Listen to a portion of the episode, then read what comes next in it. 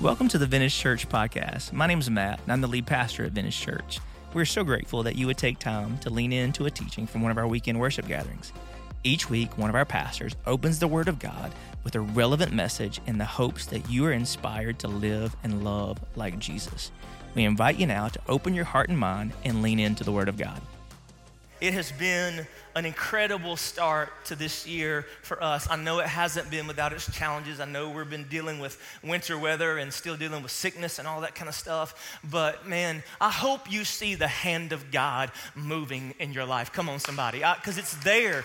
It's there. And when we started this year, I didn't know how much, y'all look at me, I didn't know how much I needed this series. And I don't know if you know this, but your preacher needs the sermons he's preaching as much as anybody in the room. Come on. Like these things are pushing me. That we decided that as we stepped from 2021 into 2022, that we were going to make a very conscious and intentional decision. That if you were stuck, it's time to get unstuck. Come on. That I know the last couple of years have given us a lot of good reasons, maybe even some excuses to stay stuck, to get settled that we all have been working against circumstances and situations that seemed so often out of our control, difficult to navigate, and felt paralyzing at moments. Say amen if you felt that in the last couple years. Come on. There's more than seven of y'all that felt that. A bunch of liars in the room. We in church. Come on. Like we've all felt that. We've been, we've, we've, but I don't want to be caged in complacency anymore. I don't want to settle for a spiritual rut. You know why? Because I believe God has more.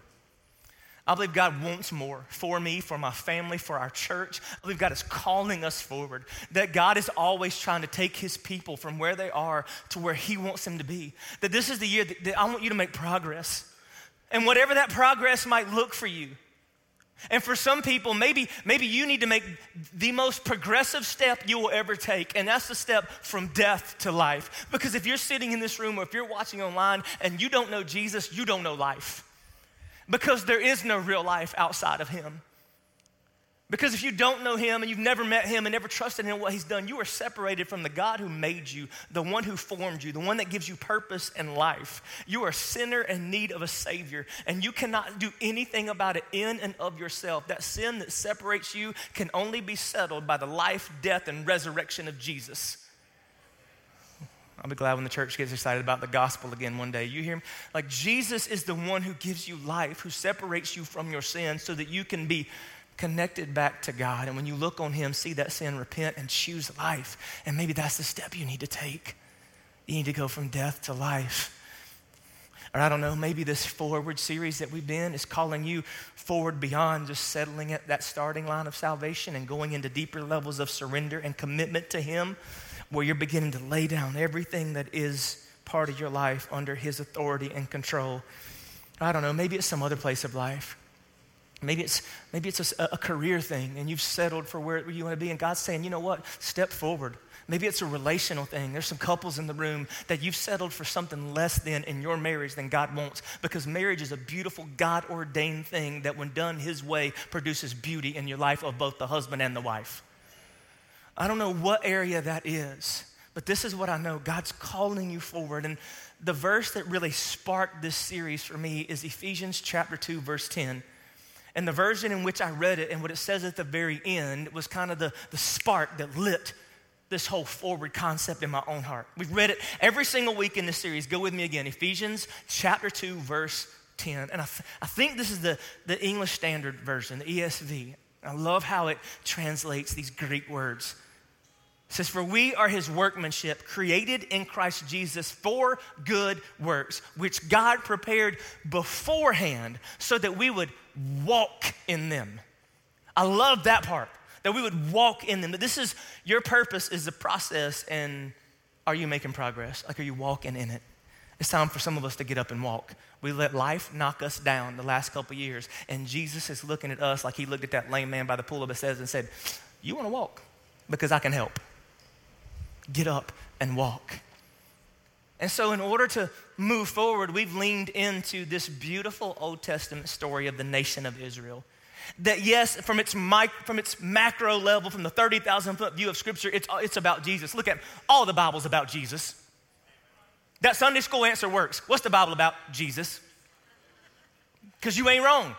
That is the truth. It is about God picking a people group, the nation that he would build from the descendants of Abraham so that he could bring the Messiah into the world. But there's a reason why God, when he gave us this book, gave us all this detail. Because there's beauty in it, there's lessons to be learned from it. And I think as we're watching God move his people from Egypt, where they were, toward the promised land where he wants them to be, that there's eternal truths about God, how God moves us. There are eternal truths about how we make progress. There are lessons to be learned from how and what they experience as the nation of Israel goes from 400 years, 400 plus years of stuck and starts moving forward. And so we've been leaning into these lessons and, and watching as Moses is used by God to be this catalyst for growth, for progress. And one of the things that we that we learned from the onset, from the moment that they left Egypt and started heading to the promised land, is if you're gonna advance, you must anticipate adversity. That's just part of it. If you're gonna move forward, it's, it's not gonna be easy. It's not gonna be forward and always fun, and progress is often painful. I said that from the start. And the reason why we're embracing this reality is because so often the reason why we get stuck is because it gets hard. We settled in a place where it got difficult. Come on. It got too difficult to have those hard conversations in our marriage, so we just avoided them. It got too difficult to lay everything down to Jesus because I don't like what he wants me to do with some of the stuff I have. I just got up in somebody's business right there, didn't I? Like, I get it. And what we're watching is what God does in order to help us move past adversity. And we've been watching the nation of Israel, and we can learn lessons from how they respond to adversity, lessons that we can apply to our own lives when, when we advance. We experience adversity. But what I've noticed is there is a pattern that I see in the nation of Israel of how they respond to difficulty that far too often I see in my life, and I'm sorry, I see it in yours too. Go with me to Exodus chapter 17. Exodus chapter 17. Let's start with verse 1. And like, hold on, let me set the scene. Remember, they, they left Egypt. God takes them on this really weird, like, map quest on crack way to, what did I just say? That's a great analogy, though, isn't it? I really just said MapQuest on crack. If this is your first time, I'm sorry. Please come back. So, this weird, this weird path that nobody would have planned, because that's what God does. He doesn't take the route, He doesn't guide us down the road that we would often pick. And they've left Egypt and they found themselves on the banks of the Red Shore, and then the Egyptian army came after them, and God parted the waters, and He went through, and then they're in the desert and they're hungry, and God provides manna and all this kind of stuff. Then they move on to this next stage of their journey in Exodus chapter 17, verse 1 says all the congregation of the people of Israel moved on from the wilderness of sin by stages, according to the commandment of the Lord, and camped at Rephidim. But there was no water for the people to drink. Therefore, the people quarreled with Moses and said, Give us water to drink. And Moses said, Who am I, Adam Sandler? I'm not the water boy. I mean, and, and Moses said to them, Why do you quarrel with me? Why do you test the Lord? But the people thirsted there for water, and the people grumbled against Moses, and they said, Why did you bring us up out of Egypt to kill us and our children and livestock with thirst? Do you notice that pattern? Here we are, we see several instances where, again, in advancing toward where God wants them to be, they bump up against adversity. And multiple times, their, their, their default to difficulty is to complain and blame. And, and if I'm Moses, I'm thinking, how many times are we going to do this? Every you would think by this point in their journey, they would think, look, God showed up several times. Every time we've needed him, he's come through. Every time when, when we needed manna, he rained it down. When we were on the banks of the Red Sea, he parted the waters. When the Egyptian army was chasing after us, he drowned them in that same sea. Like you would think they'd say, I ain't worried. I've seen what God can do. But before you judge them, see yourself in them. Because we do the same thing, don't we? We have all seen God work in our lives. But I guarantee you, For most of us, the next time we run up against something hard, we go, God, why? Why do you do this? Why do I have to do this again? And when I read this again, it made me examine what is my default response to difficult things in my life? Theirs is to complain and blame. What's yours?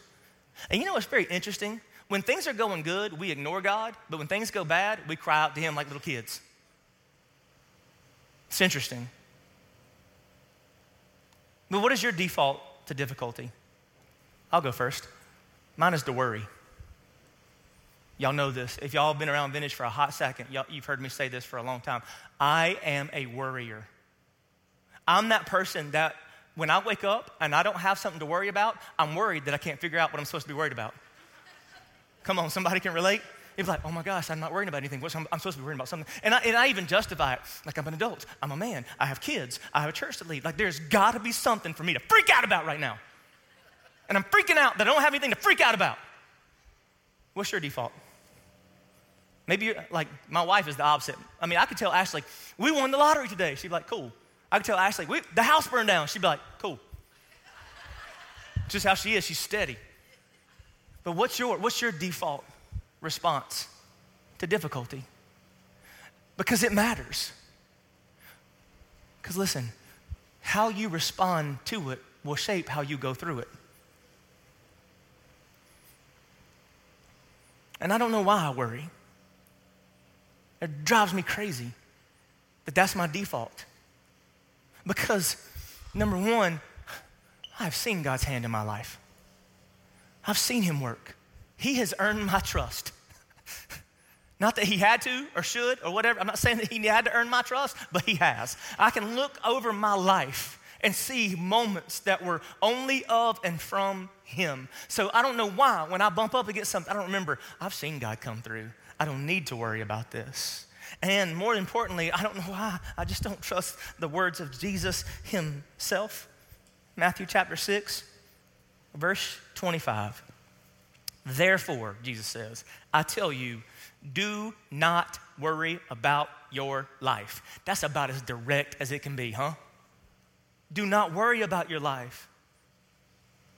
And listen to the familiarity with the nation of Israel, what you will eat or drink or about your body, what you will wear? Is life not more than food and the body not more than clothes? Look at the birds of the air. They don't sow or reap or stow away in barns, and yet your heavenly Father feeds them. Are you, are you not much more valuable than they? Jesus, don't like don't worry. I, I want to get in my life to where my default response to difficulty is not worry and panic. Because it, it never serves me well. Can somebody testify? It never serves me well. I can't tell you a single, I cannot find a single time where worrying about anything actually helped. And I'm not saying don't do your part. I'm not saying don't use your brain. I'm just saying worry doesn't help. What if those of us like me, instead of being the people that react with worry and panic, what if our default to difficulty was to trust and to pray? That'd be a great exchange. Instead of when adversity comes and difficulty hits, instead of worry and panic, I would consciously make the decision because I know who God is and I know what His Word says that I will not worry and panic. I will trust and I will pray. That's why in James chapter 5, verse 13, sometimes the Bible's super clear. Is anyone among you in trouble? Let them pray. Pray. I've confessed many times that of all the spiritual disciplines, prayer is the one I struggle with the most. But you're the preacher. Again, welcome to Vintage Church. I say MapQuest crack. I, it's,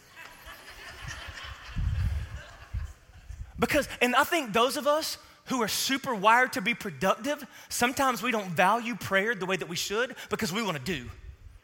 We want to take action. We want to fix. We want to put our hands in it. And then what we do is we take charge and we mess it up worse, and then we really got a reason to worry. But what if you said, you know what? No, my, my, my default, don't, don't worry and panic. trust and pray. And it doesn't mean that God in that prayer isn't going to reveal to you things that you need to do, decisions you have to make. But prayer has a way, not of necessarily fixing the problem, but giving you perspective and peace and calm. And prayer has a way of doing so many things. Prayer has a way of not necessarily giving you answers, but creating intimacy with God that helps you stay in His presence and navigate those difficult things. Y'all with me? Come on. Pray. And the reason why is this important is because the adversity, the adversity is never going to stop.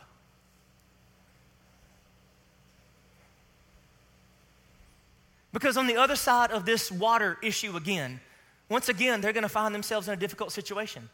God's going to provide like he does. They pray. Moses gives God, I mean, God gives Moses direction. He hits the rock, water comes out of the rock. It's, it's, it's, it's amazing things. But what happens next is something that, that we also need to be aware of. That so often adversity comes in the form of an unexpected adversary. Y'all with me? That sometimes adversity comes in the form of an unexpected adversary. See, up to this point, the nation of Israel has had to do very little to move forward, but just keep walking and trust God. But that is all about to change. That now, this is not, the next thing is not just an, a, an obstacle they're gonna have to overcome, it is an adversary that they're gonna be forced to engage if they're gonna move forward. Y'all with me? Say amen. Because sometimes the greatest threat, look at me, sometimes the greatest threat to your progress is people. That should have got an amen from the whole congregation. Some, maybe more often than not, the greatest threat to your progress is people. Sometimes you're like, man, life would be awesome. There wasn't no people in it. Y'all laugh because y'all like, that's me. I tweeted that last week. See, adversity often comes in the form of an unexpected adversary, and up until this point, they've been able to sit back, but now look at me. For them to go forward, they're going to have to fight. What's about to happen next is if they're going to go forward, they're going, to have to fight. Exodus chapter 17, verse 8 says, Then Amalek came and fought with Israel at Rephidim. So Moses said to Joshua, Choose for us men and go out and fight with Amalek. Tomorrow I will stand up on the top of the hill with the staff of God in my hand.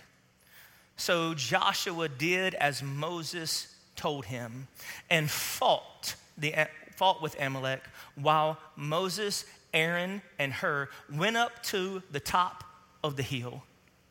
Whenever Moses held up his hand, Israel prevailed. And whenever he lowered his hand, Amalek prevailed. But Moses' hands grew weary, so they took a stone and put it under him, and he sat on it while Aaron and Hur held up his hands, one on one side and the other on the other side, so his hands were steady until the going down of the sun. And Joshua overwhelmed Amalek and his people with the sword. Then the Lord said to Moses, Write this as a memorial in a book and recite it in the ears of Joshua.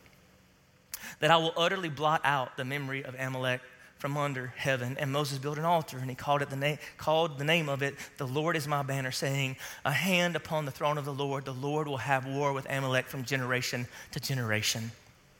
See, up until this point, they've had to do very little in order to keep moving forward. When they, when, when they defeated the Egypt, they didn't have to throw a single hand. But sometimes, if you're going to move forward, you got to be ready to throw hands. Now, wait a minute. Not exactly like you think, but you're going to have to be willing to fight. You're going to have to be willing to engage. You're going to have to be willing to understand that you have an adversary and an enemy that you're going to have to go to war with. And in this moment, he these people faced this, this Amalek army. And remember, the nation of Israel had been slaves for 450 years. They weren't warriors. These people, these Amalek people, they were basically like land pirates.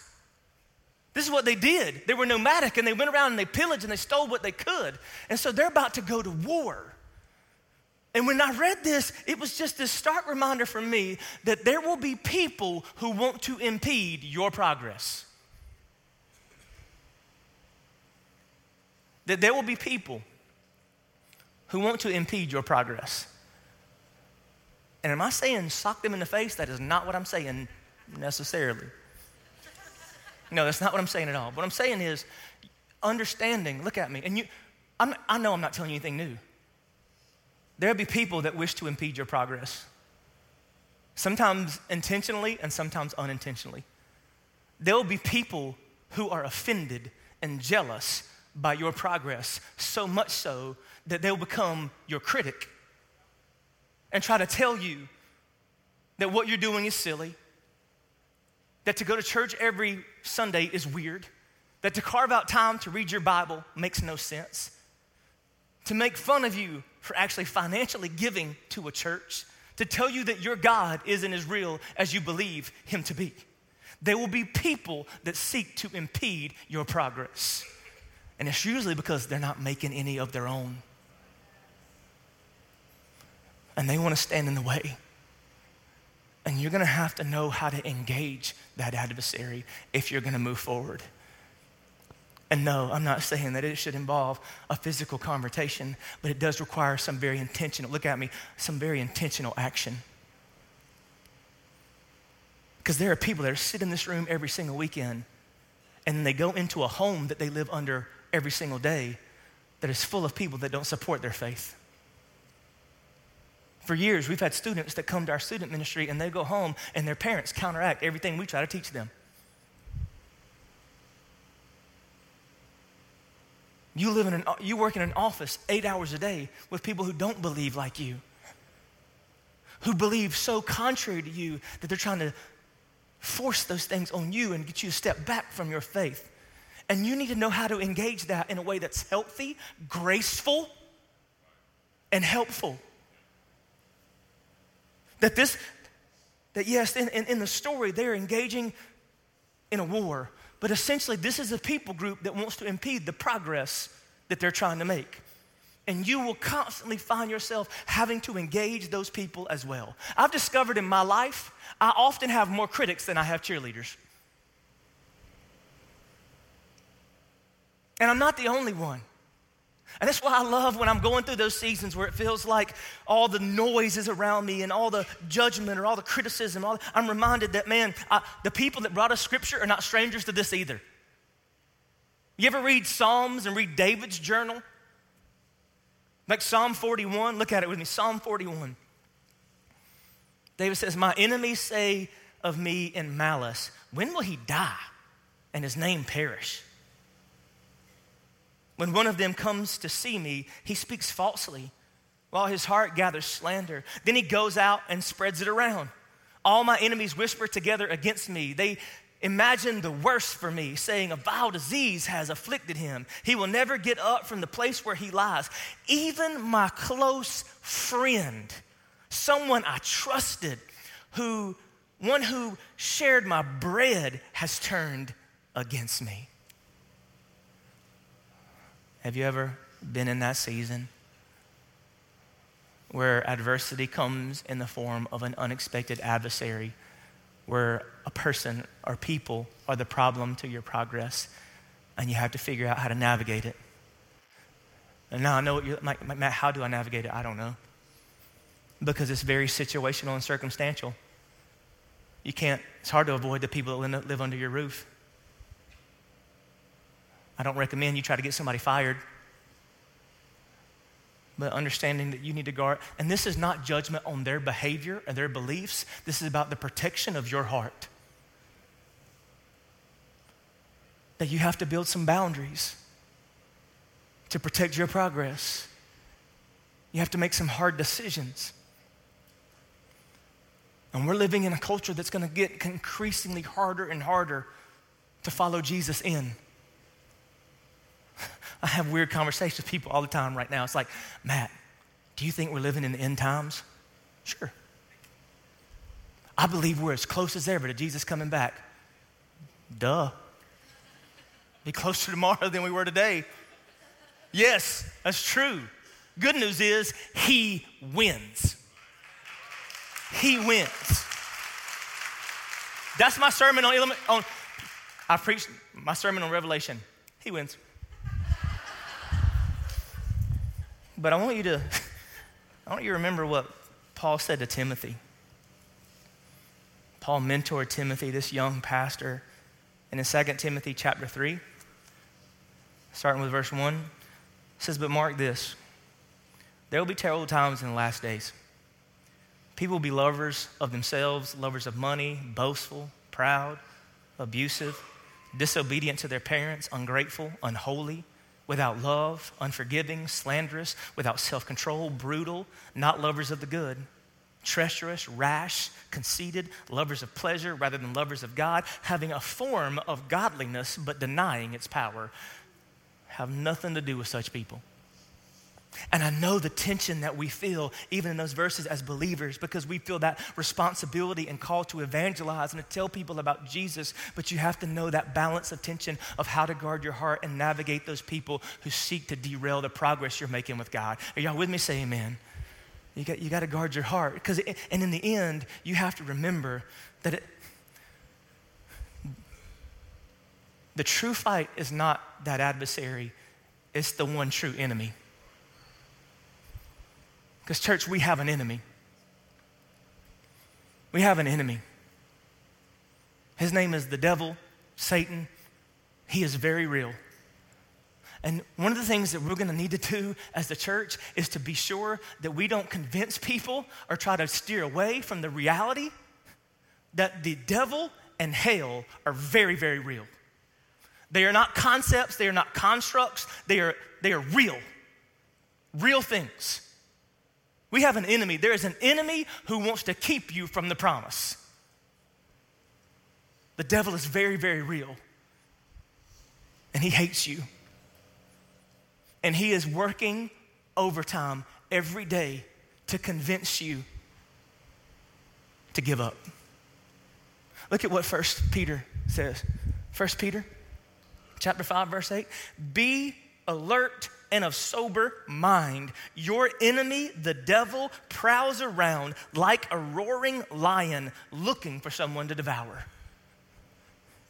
That we can't get so busy focusing on the people in our lives that are frustrating and seek to impede our progress that we forget we have an enemy that wants to do things that they cannot do, that's coming after us, that wants to derail our faith. And to win the war against him, you got to understand the weapons he has and the ones you have. Part of defeating any enemy is knowing their tactics. And the devil, look at me, the devil only has one. It's the same old tired game that Joker's been playing since the garden. He is a liar. And that's all the things he has in his arsenal is to convince, he wants to convince you that truth is a lie and that a lie is truth. You can eat that. God's not going to care. Oh, surely you won't die. He really is just worried that you're going to be like God. He is a liar. And Jesus made it very clear that that was his native tongue and would be the weapon of choice from your enemy throughout time. Look at John chapter 8, start with verse 44.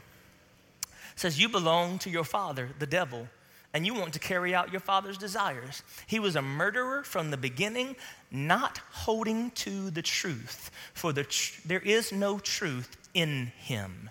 When he lies, he speaks his native language, for he is a liar and the father of lies. That's what he does. so he weaves deceit into culture and so culture starts buying into things that aren't true, which is why we have been so intentionally trying to get us to make this a regular part of our lives. Because the way that you combat the enemy's lies is with God's truth, not your ideas. This is the truth that combats the lie. This is the weapon we use to go at him. This is the hand we throw when he comes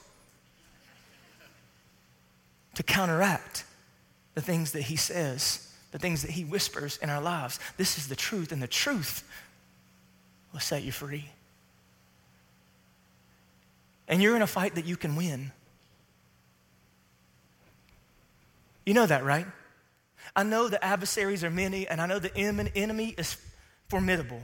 But I want to remind you that God has made it very clear in His Word that we don't have to fall victim to His schemes, and He does not have the power to overcome us. 1 Corinthians chapter 10 verse 13 no temptation has overtaken you except what is common to mankind and God is faithful he will not let you be tempted beyond what you can bear. But when you are tempted, He will also provide a way out so that you can endure it. God says, I, the, look at me, your advocate is greater than your enemy. Come on, somebody. Your advocate is greater than your enemy. The devil and God are equally real, but they are not equally powerful. They aren't.